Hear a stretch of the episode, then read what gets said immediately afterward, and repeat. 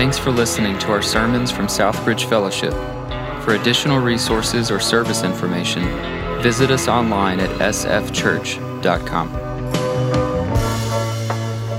Let me pray for us as we go to the Father and ask Him to speak to our hearts, uh, that we're not just doing like a religious thing or trying to get smarter uh, here today, but that we want to encounter Him. And so let's pray. Father, we come before you and uh, we ask that you would meet with us. There's stuff happening all over this campus, good stuff happening. You know, little kids in the nursery and in this building and, you know, elementary building stuff's happening, and 56 and middle school and, and right here in this room and online. I pray that you would have your Holy Spirit move in our hearts, in our lives, in our marriages, in our singleness, in our addictions, and in our idolatry. I pray you'd smash some idols today.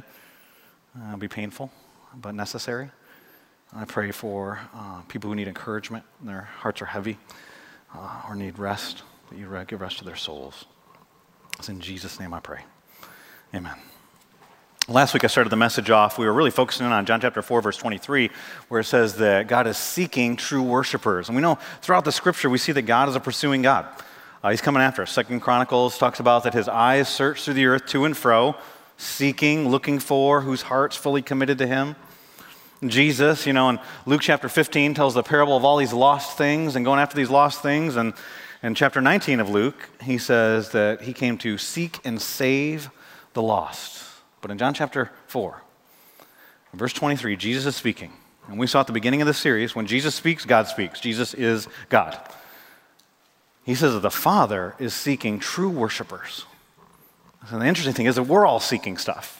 It doesn't matter whether you're on your Grubhub app or a dating app, whether you're looking for a job or whether you're checking your 401k. Like, we're seeking things. What are you seeking? And so, how many of you here have ever played hide and seek as a kid? Like that? You lost your keys as an adult? It's basically the same thing. Right? Got devices for that now. Uh, I've just started to, to learn and figure out. Or if you've ever lost an actual car, I'll tell you what, that mall parking lot's a lot bigger when you're walking. I've done it. Um, the other day at our house, uh, I lost our dog. And uh, yeah, it was rough. We've got two, that's the good news. Uh, but a little context the reason why we have two, uh, when we got the first dog, uh, it was because I wanted him. And we brought him home. And I thought, like, we've got all these girls, and, you know, my wife, they've got their thing happening with all that. And I said, I need another boy in this house. So we bought a dog. And he picked my wife. You know, dogs will like go to one person, and uh, if you meet us as a couple, you should do the same thing. She's a better human than I am. I totally understand. Like I would pick her too, but it's like the dog. Like even the dog picked it. So I like I paid for you. I picked you. I'm feeding you, and you're hanging out with her. Is kind of how it works. And uh, so I said, let's get a second dog, thinking well, then at least, he, well, he doesn't have anybody else to go to. He's got to come to me. So he goes to her too.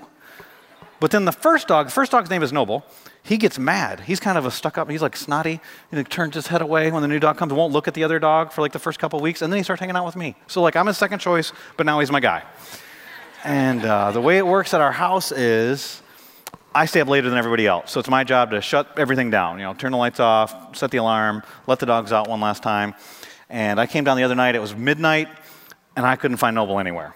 And I thought, all right, maybe Maybe he's hiding because he doesn't want to go to his room. He wants to go to the, you know, hide under somebody's bed. So I do a, like a military sweep of the house. Like I got a flashlight. I'm looking, like saying his name, calling for him. Nothing. I go on the backyard. He's not out there. He's not on the front porch, which is usually where he comes when he does go do a little adventure. And he's not. I, so I go out in the woods, flashlight, not out there. Second sweep of the house. This time I'm not as tactful. I'm turning lights on. People are, what are you doing? I'm like, you're sleeping. You'll remember it's a dream in the morning. Like, forget it. And not to my wife, but to everybody else. And so, go, but in our bedroom, I'm under the bed. Like, I'm, Noble, are you there? Shining the flashlight. He's not there. Back out in the woods again, second time. And I hear some big dogs barking. Noble's not a big dog. He's a miniature dachshund. He's got an identity crisis, though. He thinks he's a German Shepherd. So that's a problem. So I know that he will not run from the battle. And so I've got to go find him, got to rescue this guy. I hop in my car, think if he's gotten hit, I don't want the kids to see that on the way to school. You know, he's coming to the end of his life. He's, you know, 11 years old now. My one daughter, Janie, she says sometimes, when Noble dies, can we get a golden retriever? And I'm like, he's right there. Come on. like, so, so I start driving, looking for this where these dogs are barking. And I'm driving down roads. I don't know if it's because like seeing scary commercials for Halloween time or what, but I'm like, does that guy have like a chainsaw collection? I didn't know these roads were here. I'm going to be on the side of the road, like worrying about the kid. And so I do that for about 30 minutes. Can't find Noble. I have covered, like with the woods, the roads, about a two mile radius of our whole house. I go back home, and now I'm doing like last resort. Like I don't know what, my wife gets up at 4.30 in the morning, so I'm not waking her up. It's 1.30 now. But I'm like, I gotta tell, I can't just like the dog be gone. And she wakes up in the morning and thinks I was negligent. I gotta like validate my 90 minute search I've been on here. So I wake up, I'm like, Shan, I've been looking for the dog for the last 90 minutes. I can't find him. She says, What? She starts talking. He comes, she didn't even call him. He comes trotting out from underneath our bed. I'm like, You were right there the whole time. Oh, so many of us are seeking things, and God's actually seeking us. He's been right there the whole time. What are you seeking? And probably a better question today as we go back to John chapter 4 are you the kind of worshiper that he's seeking? The true worshiper? If you weren't with us, what's happening in the Gospel of John is that in John chapter 2, at the end of it, we're told that Jesus knows what's in a person's heart. And the first person he has an encounter with after that is a man named Nicodemus. He's the religious elite. Uh, he's wealthy, he's a socialite, uh, he's a scholar, he's everything that everybody would say that you're supposed to be. He comes in darkness and he leaves, as far as we can tell, condemned. Not because Jesus condemned him. John chapter 3 and verse 16, famous verse For God so loved the world that he gave, Jesus is a gift, gave his only son so that whoever believes in him would have everlasting life. And he says, I didn't come to condemn the world. But then verse 18 says, But you're already condemned if you don't believe in him. You bring your own condemnation. Then in John chapter 4, he has the same conversation, different analogy, uses different words. Instead of talking about the Father sending the Son, he gave his Son. He says, If you knew the gift of God and who it is that's talking to you, he has this conversation with this woman. Racially, there's tension. There's been a couple hundred years of racial tension between the Jews and the Samaritans. And she's a Samaritan, and she's a woman, and she's not educated, and she's not rich. She's an outcast. She's coming to the well at an odd time, a well that's not close to her house. We know where it's located. She's trying to avoid people because of her shame and her sin, especially with men. And here sits not just a man, a Jewish man. And he says, Can I have a drink? She says, uh, You know about the racial tension, right? And I'm unclean, and that's what's happening here. And he says, If you knew who was asking, you'd ask me for a drink, which is like a Jesus juke by Jesus. But you asked me for a drink. Why are you telling me I should be asking you? I got a bucket. Can you just move? Like, what are you thinking if you're her?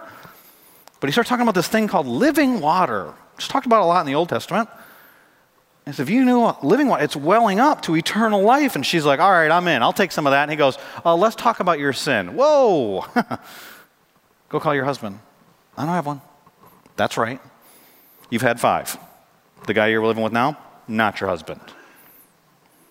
She starts talking about worship. Isn't it really interesting to you that Jesus never comes back to try and prove to her, hey, you know, adultery is one of the top 10, right? Like, and you're doing it?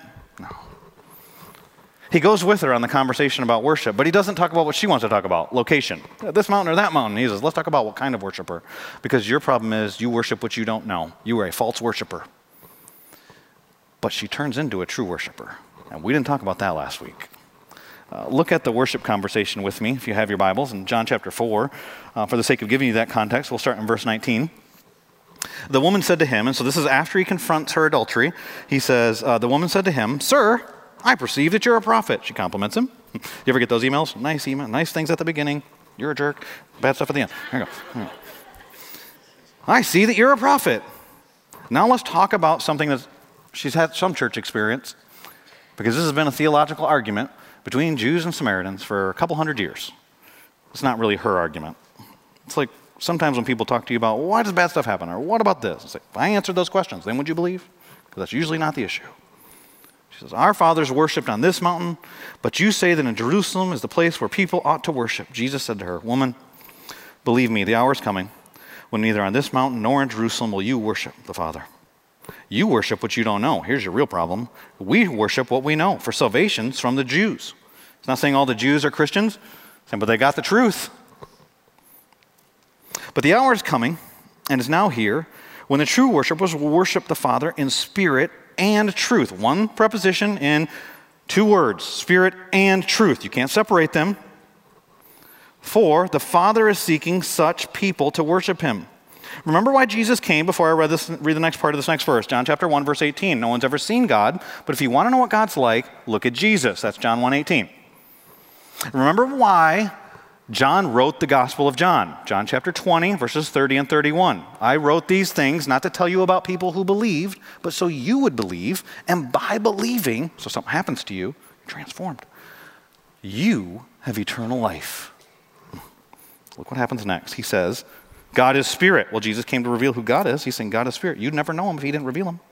You can't just know spirit. God is spirit, and those who worship him must worship in spirit and truth. One preposition, two words spirit and truth. The woman said to him, I know the Messiah is coming. Then John tells us he was called the Christ. So you know what she's talking about when she says Messiah. When he comes, this is her speaking again, he will tell us all things. Jesus said to her, I who speak to you am he. Jesus came to reveal who God is, and he's saying, I am God. And then, what does she do? It's not so that we know that she believes. So, what's God going to do in you? Just then, his disciples came back. They marveled that he was talking with a woman, but no one said, What do you seek? Or why are you talking with her? So the woman left her water jar. That's interesting. She came for water. Now she's got living water. And went away into the town and said to the people, Who are these people? Aren't these the people she's been avoiding? Isn't this why she came at a weird time? At a weird place? Aren't these the people that caused her pain? She said to the people, Come see. We've heard that before. Remember what Andrew does with Peter when he finds the Messiah? Come. Every time you see Andrew in the Gospel of John, he's bringing somebody to Jesus. Remember Philip with Nathaniel? Nathaniel had questions. Not trying to answer all those questions. Come and see. Get people to Jesus as fast as you can. Come see a man who told me all that I ever did. Can this be the Christ? They went out of the town and were coming to him. What I believe is happening in this passage is Jesus teaches her what true worship is. It's worship in spirit and truth. Both together, can't separate them. And then what we see is that when she realizes he's the Savior of the world, which is at the end of this passage in verse 42, when he says, I am he, the Messiah, the Christ is coming, I am he, she sees who he is, transforms her life. She receives this living water that he talked about in verse 14 will be welling up in her, and now we see it overflowing out of her. The people she's avoiding, she's a different person now. She's going to those people not to prove who she is, but to get them to Jesus. Transformation. And what you see and this first point is going to be some review of last week, but sharpening some things and making sure we're more accurate on some things. We didn't miss some of the things I was more subtle on. Is this that true worshipers, they're transformed. True worship of God reveals life transformation by God. Another way you could say that is this when you have a relationship with Jesus, you get transformed by Jesus, and that overflows to worship of Jesus relationship with Jesus, transformation by Jesus, then worship of Jesus. And so, what I think happens in this passage is that Jesus talks about spirit and truth. And then we see this woman live it out. Because remember, this isn't written to just tell us a great story about this woman. It's so that you would believe. And so he says you must worship in spirit and truth. It wasn't like mark that away in your academic books, put it on the shelf. Next time you come to church, hope you're zealous and accurate. It's look what this looks like. She doesn't start singing a song. But instead, what happens? Life transformation her life, out of her own zeal and passion, spirit, she's now going and telling about what the what she knows. She doesn't know everything. She can't answer all their questions. Here's a man who told me everything I ever did. He's deeply intimate and knowledgeable. Could he be the one that we've all been waiting for, the Christ? Come and see for yourself. Truth. So you've got spirit and truth in her life, then being expressed, she's a true worshiper. And for those of you who think there always has to be music involved when there's worship, how about the Christmas story? When the wise men come, we don't know if there's three. Somebody posted on my social media this week there was a fourth that no one knows about. He brought fruitcake and he got kicked out. Should have been a great move by Joseph if that's what happened. Fruitcake's terrible. Don't start giving it to me because you guys think there's like a reverse psychology trying to get fruitcake from you. I am not. It's gross. I don't want it. But these guys come and they offer gifts.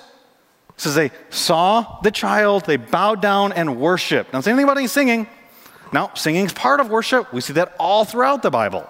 Angels are singing right now to God in heaven, Holy, holy, holy is the Lord God Almighty. He's the only one worthy to open the scroll. Like He is worthy of our singing. But what is real worship? Romans 12, 1 and 2. Don't be conformed to this world, be transformed by the renewing of your mind. And then, in view of God's mercies, what He's done for you that you didn't deserve, offer your bodies as living sacrifices, holy and pleasing, Got spirit and truth continually throughout the scripture. And here you see it in this woman's life. A big problem for us is a lot of times we assume it's one or the other. It's either spirit or truth. And so uh, I remember just in the, the history of our church, uh, for those of you who don't know, the reason why we're at this facility uh, is because about four years ago, I was having a conversation with a senior pastor of a church called Covenant Church. Uh, Covenant was historically a charismatic church. If you don't know what that means, they're pretty zealous about worship, singing. And um, I reached out to them because they didn't have very many people. And uh, we had people, we didn't have facilities. They had facilities, we didn't have people. Uh, long story short, on that piece, I've told that story before, I can tell it again some other time, is they end up giving us their facility and joining us as a church. In the midst of that, our elders were talking to each other. And so, like, the leader of their elders and talk to, like, the leader of our elders and, like, just ask questions about what, not just what do we believe on paper, but, like, how is that lived out? Because that's, that's what really matters, right? You can put whatever you want on a website. And so, one of the things we got to, as we were talking about worship, is wondering who's going to be comfortable and uncomfortable at our place? And so it was interesting being in my seat because I was talking to both groups. and so I came over and I preached that Covenant one time and I'm talking to them afterwards and I'm getting questions like this. Basically, how uptight are y'all? Because they're like, I got asked, can you, does anyone raise their hand? Does anyone move? And I'm like, well, not many of them have rhythm, but sorry, those of you are part of that. But it's like, well, we, they'll swing around a little bit. And, and then I go back to the other group and they'd be like, are they dancing in the aisles? I was like, No one's asked me to dance yet. I don't know. Like, but under all that, like they're asking the other stuff because they knew where I went to school, they knew where our, our church history had been. I don't know if they pictured just like a bunch of stoic Germans, like, we amazing grace and whatever. I don't know, but they just assumed it's like all in the head. And then there was assumptions. Assumptions are always dangerous. It was like, wow, I know charismatic people can be emotional. Is it all emotions? Jesus saying here, you got to have both. If you don't have both, that's not true worship. It's got to be accurate. Accuracy matters. It needs to be passionate. Spirit matters. Come from the heart, accurately and passionately. One preposition in spirit and truth. Can't separate them, they're together. One of the issues we have is that we think sincerity trumps truth. nope. I was reading this morning. You can read this on your own, not really part of the sermon, bonus material for you, and just drop jot it down in the notes. 2 Samuel chapter 6, there's this guy named Uzzah, and uh, he's helping David. They're worshiping. There he's got this ark. Figure all that out in the Old Testament later. And they got this ark, and they're transporting It's a holy object. And so they bump into some rocky ground. The ark starts to fall. Uzzah touches it. He dies. Huh? Yeah. Well, if God says not to touch holy, he cares about. In Genesis chapter 4, Bible scholars argue about why was Cain's, when you know, Cain and Abel, they give their offerings, why was one rejected and the other one received? So we all worship that isn't acceptable to God? Yeah, accuracy matters. It matters significantly. The problem for this woman, uh, we saw and talked about a little bit last week, is John chapter 4, verse 22. Uh, you worship what you do not know. Talking about you, plural, oh man, is this racist? He's calling out this whole ethnicity, Samaritans. Is basically saying, you Samaritans, you worship what you don't know. They've edited their Bible. They've taken their culture and then decided that they can tweak the Bible based on their culture. Can't do that. Jesus made you and will remake you. You don't get to make him or remake him. And they're doing that with God. So he says, You don't know what you're even worshiping. Accuracy matters. They had a Bible, but they had edited it, it changed it for them. And so we all know accuracy matters in tons of areas of life. And so, just to illustrate for you for a minute, um, if you decide that you're going to take a trip and you want to go to, I don't know, London, and they take you to London, Arkansas, you're not going to be okay with that. There's a place. If you decide that, you know, you got to go to the doctor because you need a prescription, and, you know, doctors, you know, a reputation for bad handwriting. If you're a doctor and you've got amazing handwriting, just show me after the service. I'd love to see it. but if you go to your pharmacy and you're like, I couldn't read the script, I don't know if it was four milligrams or 400, so we just wrote one. Try it out. No. You go to the bank, I need $200. They give you Monopoly money or, you know, Dwight Schrute money, like whatever they give you, and you're like, hey, this matters. I want my, well, no, we withdrew it from your account, but we're just going to get, it matters. If I go shopping at Harris Teeter and my wife texts me, which is like the worst thing that can happen, when I'm in there, not text. After that, text me all you want, but don't text me, because now you're going to tell me something. Now I'm going to be here way longer than I planned because I can't find anything. But the worst thing she can text me is produce or like bananas. Like, go get some bananas, honey. Oh man, it's not that I can't find the bananas, but now I can't go through self checkout. you know why? Because I got to weigh these things. Like, how do I know? I don't know. Does this look like a Harris Teeter shirt? How, why do you think I know how to do that? I don't know how to, I'm going to the professional, the person who is trained to do that, because otherwise, one of two things is going to happen. Either I'm going to get all these bananas for like a nickel, and instead of being like, sweet, I'm going to be like, I probably just stole something. I'm going to feel guilty. Ugh. Or, to be like, $5 a banana. Like, I just don't know what I'm doing. Accuracy matters and you know it matters. So, why do we think it doesn't matter in worship when God is truth? How, but not just how, who we worship matters. Like this quote by John Piper, he's commenting on this passage as a whole, so he talks about spirit and truth. Uh, he says this When it says that this true worship happens in spirit and truth, it means at least this. So it's not exhaustive, but at least this.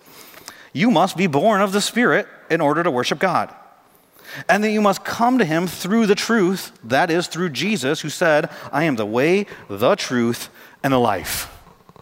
Jesus is the truth. So when you're trying to get to truth, don't be afraid, Christian, that somebody might tell you something that you don't agree with. If it's true, it's going to get you to Jesus. And you were just wrong about what you thought before. He is the truth? Hmm. Then accuracy really does matter because it impacts who we're worshiping. He told her, but they're using Yahweh, the name. And I told you in week one, we use Jesus for all different kinds of versions of Jesus. Well, we don't just do that. If I didn't offend you week one, I'm going to offend you right now. A lot of times, what we do is we merge our idols. An idol is not a little statue, an idol is anything you put in the place of God. Everyone here would say that you're a follower of Christ, would probably affirm idolatry is a bad thing. You would probably say, you know, it's one of the top, it's the number one, you know, you should have no other God before you. Idolatry is bad. But we have these things we want. And then in Christianity, we've gotten ugly with it, but we just don't even know it. How about how family centric we are or kid centric we are? This is the North Raleigh one. Yep. If you act like I'm not stepping on your toes, I know that I am right now. How many people have said, Well, I can't, I'm not, some of you are watching at home right now. Oh, I'm just to spend time with my family. Hmm. I can't, I'm not going to do that. I got to focus on my family. There's a whole ministry devoted to that. Not saying that they're bad, but what does it implicitly start to teach us? The family central? That everything revolves around the family? The family's more important than everything else? Would your Jesus ever say this? Matthew chapter 10, verse 37. Whoever loves father or mother more than me is not worthy of me. Ooh, worthy is a pretty strong language. This is Jesus. Whoever loves son or daughter more than me is not worthy of me. You know your heart, I don't. But would your Jesus ever say that? The Jesus of the Bible did. We know we're not supposed to be materialistic. I mean, I've got a friend who says, money is not everything, it just pays for everything. Hmm. so it matters. And you know what would be really convenient if we could merge Jesus with our materialism and make him a savior who gives us the American dream and fills up our retirement account. And we don't want to say, like, he's a divine ATM, but if you just believed hard enough and gave enough to the right ministries, it's like a divine Ponzi scheme. Get under the spout where the blessings come out. Jesus ATM. I've actually heard that in a message. Would that Jesus ever say this? And whoever does not, this is the next verse, verse 38 in Matthew chapter 10. You could read Luke chapter 9, same idea. And whoever does not take his cross and follow me, not, so there's a cost, is not worthy, strong language, of me. Truth matters. Who are you worshiping? Not what name are you using? Is it the Jesus of the Bible? Are you doing it the way he said? And spirit matters. Now, I'm going to be honest with you on this. Um, different people argue different ways, and I could go one day one way, one way to the other. What does it mean to worship him in spirit? Is that by the Holy Spirit? Or because there's not articles and the way the word is, is it your human spirit, which is like how I lean today? But there's, other, I don't know. I think that it's when your spirit meets with God who is spirit, that is a worshipful encounter when it's really the God of the Bible. But it's certainly empowered by the Holy Spirit. It would never happen apart from a work of the Holy Spirit. I don't know. Yeah, both. It was like what I want to say. And we know that the passion of our worship is fueled by our forgiveness. And we talked about that last week. I said one of our big problems in Raleigh is that we sin cleanly. You know what I'm talking about? Like instead of doing adultery, we'll just gossip about the people who do. And the ones who do, instead of going to the red light district, we use Tinder or, you know, old high school friend from Facebook or whatever. It's clean. No such thing as clean sin, just so you know. But we think it is. No one is righteous. Not one, the Bible says. There's another big problem with forgiveness. We get forgiveness all twisted up. It's almost like the enemy knows how powerful it is and wants to make sure we don't get it clearly. The way forgiveness was pre pandemic, and yes, I'm dividing the world pre pandemic, post pandemic. I do think that they're different places. pre pandemic, the way that forgiveness would work in America is it, it didn't matter what you did if you brought something to the table, and it doesn't matter if that's an athlete who can score points, a musician who can sing songs, a pastor who can preach entertaining messages, a, a, a, CEO that can bring a return on your investment, it doesn't matter. If they offer something, they can do horrible stuff. Have a press conference, cry, then I'll be a good boy from now on. Okay, move on. Preach your message, score the points, bring the returns. Post pandemic, you don't have to do something bad. You don't even have to agree with someone who did something bad. If you don't condemn properly the person who did the thing you might not have. You like Elvis and said he sings good music? Yeah, doesn't he? Don't you know he wasn't even keto? Ah. Sorry. I've actually had people mess, how come you're not condemning this? I'm like, when did it become my job to know breaking news? Like, I'm a pastor. It's like, you're not condemning this thing. I'm like, it's bad. What do you want me to say? Why does everyone got to give a commentary? Thank you. give me your email address. I'm going to forward them. Anyway. so we've got it messed up in like every way possible because clean, there ain't no clean sin. It's costly. It cost Jesus Christ his life. And then that it can't be, no, any sin can be forgiven because Jesus was God. When he died on the cross, it wasn't like a limited ability to forgive. You can forgive any sin, but you got to come down and receive it. And when you receive it, you recognize what you're actually being given, and there's a weight to it. Read Luke chapter 7. Jesus is at a house, at a party of a guy who thinks he only sins cleanly. His name's Simon. I told you Jesus likes parties. Some parties are more fun than others. I'm guessing Matthew's was more fun than Simon's. I don't know. But he's hanging out. Jesus hasn't been showing hospitality. In comes a woman, probably a prostitute. We don't know. Starts washing his feet with perfume in her hair. And at the end of it, Jesus says, This woman loves much. She's been forgiven much. Those who have been forgiven much love much. The irony of it is, Simon needs the forgiveness too. He just doesn't get it. Do you get it? That's where the passion comes from. When you recognize what's been done for you and who did it, and you see him accurately and you respond appropriately, that leads to transformation, which is what we see in this woman's life. And what we see is that it overflows into witness. True worship overflows into witness for God. True worship of God overflows to witness for God. What you see in this passage is she becomes a true worshiper, but you never see her singing Uh, the way that we oftentimes say it at Southbridge is that spiritual transformation, when God does something in your heart, leads to gospel saturation. You're going to then talk about the transformation that's taken place in your life. And you can say it lots of ways. That what we possess, we profess. What has been received, we reveal. You start seeing this transformation in this woman's life, and Jesus was almost prophesying it. We just didn't know it at the moment. Back in John chapter 4 and verse 14. If you got a Bible, go back there. It says in chapter 4 and verse 14, But whoever drinks of the water that I will give him, remember he's talking about this living water, will never be thirsty again. And then he describes it. Look at this word picture. The water that I will give him will become in him a spring of water. So they're sitting at a well. You need a bucket to get the water out of Jacob's well. And he says it'll be a spring of water welling up to eternal life. So the picture here is of water that would be shooting out of the well. There's just, it's just overflowing, it's coming out. And people always are debating the Bible, and so they debate what is the living water? Is it the Holy Spirit? Is it Jesus himself? Is it the eternal life? And there's only two places in the Gospel of John where Jesus talks about living water. The other one's in John chapter 7. In John chapter 7, what's taking place is called the Feast of Tabernacles. There are multiple different festivals that the Jews would celebrate on a regular basis. This was the fall festival. I don't know if there were hay rides and pumpkin spice lattes. It doesn't say that. If you want to know what they had to do, it's Leviticus chapter 23. We'll lay out how the festivals were supposed to be celebrated and what they were supposed to do. If you have an Instagram photo of pumpkin spice lattes happening at one of these that's ancient and we haven't seen yet, take the filter off, send it to us. We'll say there it is. Because they didn't just do the stuff that was in Leviticus chapter 23. Leviticus 23, you know, supposed to set up tents, the remembering, Feast of Tabernacles, tents. Uh, the remembering their wilderness wanderings is to celebrate that God provided and delivered them. So they'd come, they'd all wear bright clothes. The priest would wear white clothes, and he'd come out and they'd do uh, a moment together every day.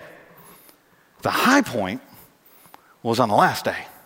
A guy named Edersheim says by New Testament times, what was happening is that the priest would come out and he'd grab a pitcher and he'd hold it before the people, and the people would all come out and they got their colorful clothes on. He's got his white outfit on. And then they would, they would have in one hand a reed, and that was symbolic of their time in the desert. And the other hand, they'd have some fruit. And apparently, these people had rhythm because they would put them together and they'd start playing them. And then the priest would take the pitcher and he'd hold it and he'd lead them in a procession down to the pool of Siloam. And so, can you imagine? You guys are doing the electric shuffle behind me. Now I'm carrying this out there. Whatever you're doing, some TikTok dance for the younger people. You need doing the thing. I'm carrying this thing. I come down to the river, you know, get the water, pool of Siloam. Here we go. And I come back, and then he would bring it back and it was such an important moment in Jewish life that one time the priest accidentally spilled some on the floor and a riot broke out and 6,000 people died. It was the high point of the Jewish life when he poured it out on the altar. I'm trying to keep uh, good thing. I want y'all getting too rowdy here today. And Edersheim and many others believe that's when Jesus said this from John chapter 7 when the priest was pouring out the water on the altar that Jesus said, On the last day of the feast, the great day, Jesus stood up and cried out, If anyone thirsts, let him come to me and drink. Whoever believes in me, as the scripture has said, out of his heart will flow rivers of living water. And then verse 39 tells us that Jesus was talking about the Holy Spirit. Now, this he said, John's telling us, commentary now, Jesus said this, John's telling, now this he said about the Spirit, talking about the Holy Spirit, whom those who believed in him were to receive. For as yet the Spirit had not yet been given because Jesus was not yet glorified. But the people he's writing to, Spirit's been given. He's writing about this woman. We know even in the Old Testament, the Spirit would come upon people, and sometimes the language is used leap upon, which is similar to the language in John 4, welling up, bubbling up. Hmm. And then here overflowing, and that's what we're seeing in her witness. And we know that we're all supposed to be witnesses. Acts 1 8, Jerusalem, Judea, uttermost parts of the world, you're supposed to share the gospel. Go tell about what you've seen and experienced of Jesus. You will be my witnesses. Okay. What you don't want is you're going out and just doing that as some kind of sales pitch, like the extroverts for the church. You're the sales force. Go recruit some people. Uh, some technique that we give you. It's supposed to be an overflow of what's happening in the transformation in your life and then you see there's elements of it because still we wonder like well am I, am I doing what i'm supposed to be doing and you see here for this woman i want to say this really slowly and clearly because i want you to get this it's really important is that she identifies the need she shares the news and she gives an invitation that's all it is. See the need share the news open invitation. So what does this woman do? She's think about who she's going to. She's doing what's been done for her by jesus.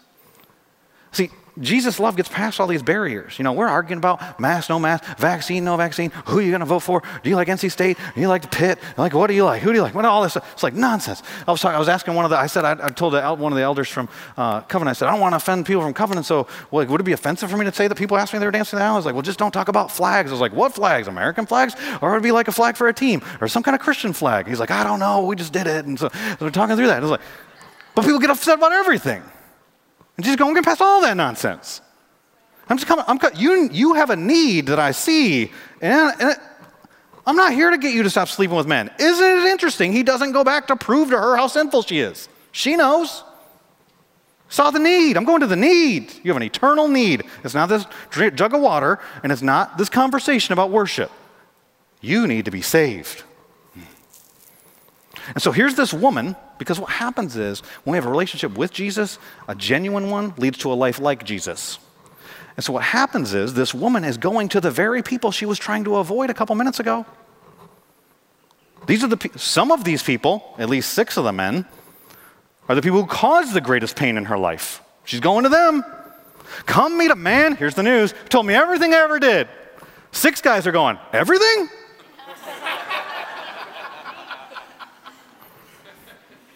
Probably overspeak. It probably wasn't like, on day one, this is what happened in your life. It was like, but the important stuff, and he got to my heart, and he can do that for you too. And what she's saying is, he's a personal Savior. He is deeply intimate, and he knows everything. Could this be the Christ? And she's not trying to answer, what about when this happened, and how come my kid didn't, and that, and why can't I get, and I prayed, and come and see. Come meet him yourself. We've got some friends in our church uh, they're witnessing right now to some Mormons that showed up on their front door. Isn't that crazy? Like to come right to us and tell us. And so these Mormons come to their house. And so after the service last week, uh, they were asking me, I was like, Can you talk to me about Mormonism? I goes, Well, here's the deal. They're humans. I mean, you can argue with them about should we baptize dead for dead people and should we wear weird undergarments and all that stuff, but that, that's not the point. Get them to Jesus as fast as you can. Just get them to Jesus. What do you think about this guy? I don't know about y'all are talking about. What about this? This has changed my life. That's what she does. She sees the need. She sees the need, even though that means loving her enemy. So when I say, you know, we're worried about mask and how about this and somebody did that or didn't do that or whatever, uh, do they need Jesus? You get them to Jesus. That's your mission. You need to convince them about whatever. That's, I'm not saying the stuff doesn't matter. I'm not saying that the stuff that Mormons are saying doesn't matter. But the need is an eternal need. And get them to Jesus. Come, just you just come meet them. I don't need to prove them to you. Tell you what he did in my life. You want to meet him? Yeah, get him there. See, the problem is for many of us, have you heard of the bystander effect? How many of you heard of the bystander effect? It's a social phenomenon. You know that? I'm not a sociologist, just read about some of these things. Uh, but the bystander effect is where we would think, just naturally, that when there's a tragedy, somebody gets in a car accident, has a stroke in public, like whatever, that the more people that see it, the more likely it is they'd get help. But they've actually proven the opposite is true. The more people that see the tragedy, the less likely anyone is to get involved and help. And so, the famous case, the one that's oftentimes used if you've been in some of your uh, counselors and you've been in psychology classes, and some of you have even just in undergrad done some of those things, uh, what they talk about is this uh, Kitty, I think you pronounce it Genovese, I've only read it, I've not heard it said. And so, but Kitty was a, a young lady who was walking home really late one night in Queens, New York, 3.15 in the morning, and a man stabbed her in the park. She fell to the ground, screaming for help. The man left because somebody reportedly came to his apartment window and said, Get away from that girl. But then the guy didn't call the police, didn't go down there, went back to whatever he was doing in his apartment, and the guy left, the attacker. And 36 other people came by and saw her crawling to her apartment across the street and bleeding, screaming for help, and no one helped. So the attacker came back, stabbed her again, sexually assaulted her, killed her. The New York Times then said the next day 37 people saw this and no one intervened. And that's when sociologists and psychologists started talking about the bystander effect. And they came up with a lot of reasons why people don't get involved. Some people don't get involved because they're scared for their own safety. Some people don't get involved uh, because no one else is getting involved. And so they don't want other people to think differently about them. That sounds pretty pathetic when you put it in perspective.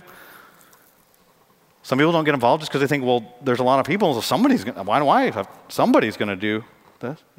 It's about eight theories on reasons people give that they don't get involved. And I think about some of y'all are sharing the gospel. I'm just talking about a couple sharing the gospel. I'm not saying everybody here is afraid to share the gospel, but why do some people not share the gospel? Why don't people think I'm weird? Somebody's going to do it. But I mean, that's like, like the varsity, like if you're standing on the stage, it's like your job to do that. Or like a couple missionary, we pay them to go do that. And it's like, I, I share the gospel by writing checks for people. And it's like, that's. In the New Testament, like Acts the believers gathered around the apostles' teaching. It wasn't the apostles leading everyone to Christ. It was the church. And the God was adding the number daily. And because what was happening is people were being transformed by the gospel, and then it was leaking out of their lives like a overflowing spring. And they knew there were people that had a need. Now, you know, if you're a Christian, you know that if someone doesn't have Christ, they're going to hell. That's long. There's a need, it's significant. But the, some of you don't like those people. But if you've experienced Jesus, do you know that you were his enemy? And I don't mean because you're not Jewish, because most of you aren't Jewish. It's because you were a sinner. Sinners are enemies of God. While we were sinners, Christ died for us. There are none righteous, not one. You'll never look anyone in the eye that's righteous apart from Christ. So we might have different sins, we all have the same problem. And there's only one answer He's the way, the truth, and the only way you're going to have life is Jesus. That's the news. You see the need, share the news, give the invitation. All she says, come and see. Come and see him, come and meet him. And do you know what Jesus does next in the passage? We don't have time to look at it, but in John chapter 4, verse 35 through 42, he tells his disciples, Look up, the harvest is plentiful. I'd say to you, Southbridge, it is a different world. It's getting darker out there. Not just because inflation's going up and electricity bills, you got to turn your lights off. And sin is running rampant. I try to connect friends with counselors. Everybody's full. We're in a mental health crisis. The darker it gets, the brighter your light shines. I want to give you the same invitation that woman gave. Come and see, come and meet this Jesus. I don't want to talk about witnessing without witnessing, and I'm not going to assume everybody here is a believer if you're a follower of Christ. When I say bow your heads and close your eyes in just a second, I want you to picture somebody you need to witness to, somebody you need to share the gospel with. And if it's a friend, it's your kid, that's great, but maybe it's an enemy. Let's bow our heads and close our eyes. If you don't know Christ, and for those of you who don't know how to share the gospel, it's as simple as this. If you don't know Christ, it's this admit, believe, confess. Admit your sin, believe in Jesus, and confess Him as Lord. The Bible says it like this. If you're watching online, we'll put the verse on the screen. If you're in this room, you want to look up and see it to know that I'm not making this up. It says in Romans chapter 10, verses 9 and 10, because if you confess with your mouth that Jesus is Lord and believe in your heart that God raised him from the dead, you will be saved. That's a promise from God. He keeps his promises. For with the heart one believes and is justified, and with the mouth one confesses and is saved. Admit your sin, that's your need. Believe that Jesus is who he said he is, the Savior of the world who died on the cross for your sins and rose from the dead. Admit, believe, and confess him as Lord, and the Bible says you will be saved. And so I'm going to pray a prayer right now to give you an opportunity to do that. To ABC, admit, believe, confess. And if you don't know Jesus, this is the divine appointment he had for you today and you pray this prayer. You can pray it out loud. You're driving in your car, you're sitting in your living room, or you're in this room. I promise you, nobody sitting around you is going to be offended by you praying this prayer. They will rejoice with you. But if you want to pray quietly, you can do that. Just pray something like this God, I know I'm a sinner. Admit your sin to Him. Maybe the sin you were thinking about earlier when I said, What's that sin? Acknowledge that to Him right now. You don't need to pray my words, you just acknowledge your sin to Him. That's your need. And you realize you can't do it on your own. And so you, you need a Savior if you believe that He is the Savior of the world, if you believe that He was the God man who came and died for your sins and rose from the dead so that you could have eternal life, and say, I believe on Jesus, and you confess Him as Lord, that means you're given the controls of your life over to Him. I believe He is Lord. I give you my life. Turn your life over to Him. And the Bible says that you're born new at this very moment, if that was you. So if you did that, I, I just challenge you don't be alone. We're not going to show up at your house. We're not going to do anything, but we've got resources for you. If you text, text the church, text, email the church, info at sfchurch.com. Let us know in some way. You can come see me after the service if you're here in person. I'll be down here in the front. If you're a follower of Jesus already, I pray that God will stir in your heart. I pray every time we give an invitation for someone to trust Christ, God would put somebody's face in your mind that you need to share with that week. Maybe it's somebody you know, maybe it's somebody from your past, maybe somebody you haven't met yet, and He puts a vision that you're going to see them, and when you see them, you think, whoa, that's, I better. It's in Jesus' name I pray. Amen.